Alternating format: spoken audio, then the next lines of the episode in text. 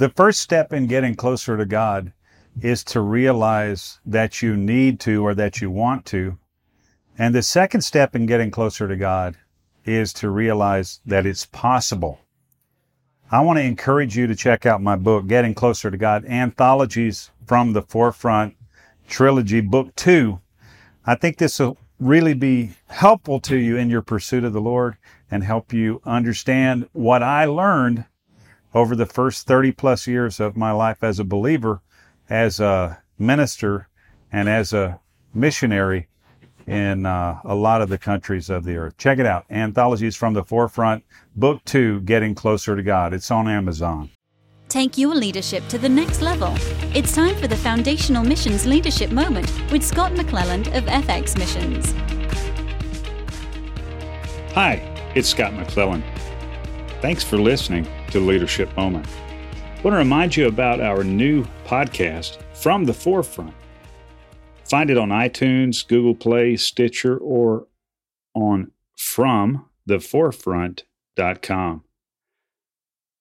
While you're there, let us know what you like, what you don't like, and how we can serve you better.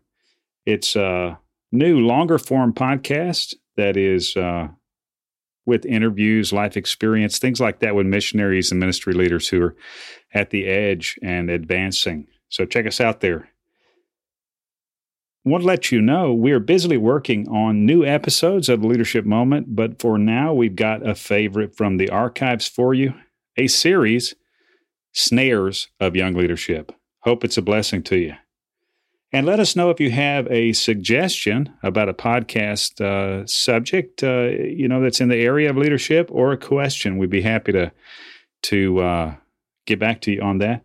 Contact us at our new domain, leadersmoment.org, or at Leaders Moment on Twitter or Leadership Moment on Facebook.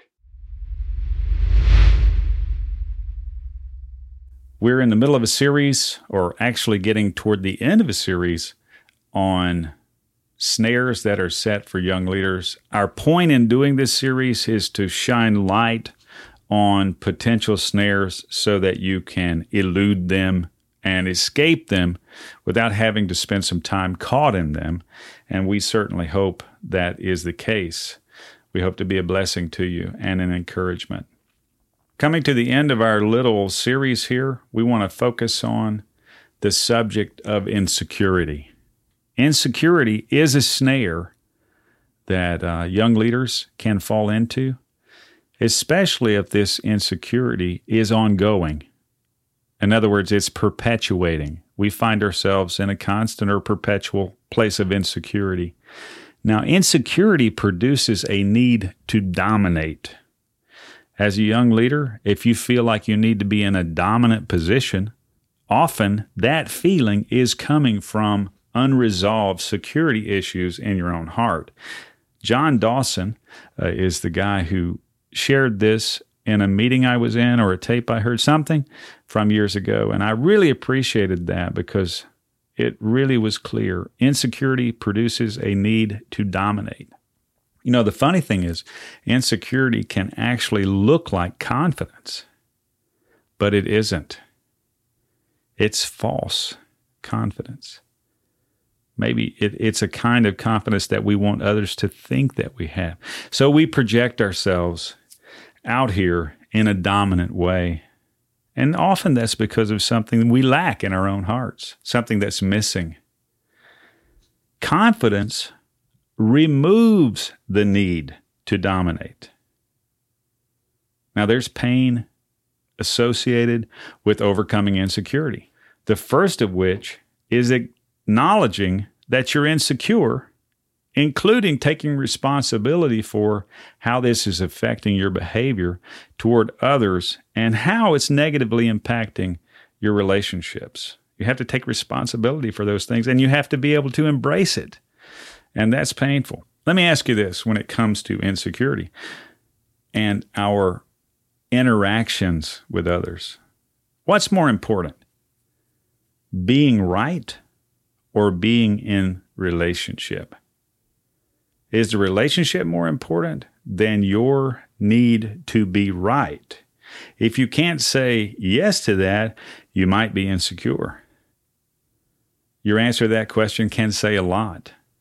Much of what we consider confidence in others or in our own projection is actually the opposite. And much of what we consider, for, for instance, righteousness, is actually self righteousness, especially if it exalts us over another. We should not exalt ourselves, but rather, according to the biblical admonition, we should humble ourselves. God give us grace and get us out of ongoing insecurities that cause us to want to dominate other people instead of serve them. Lord, help us as we are needing your help so very much. Until next time, have a good one. I'm Scott McClelland, and thanks again for listening to the Leadership Moment.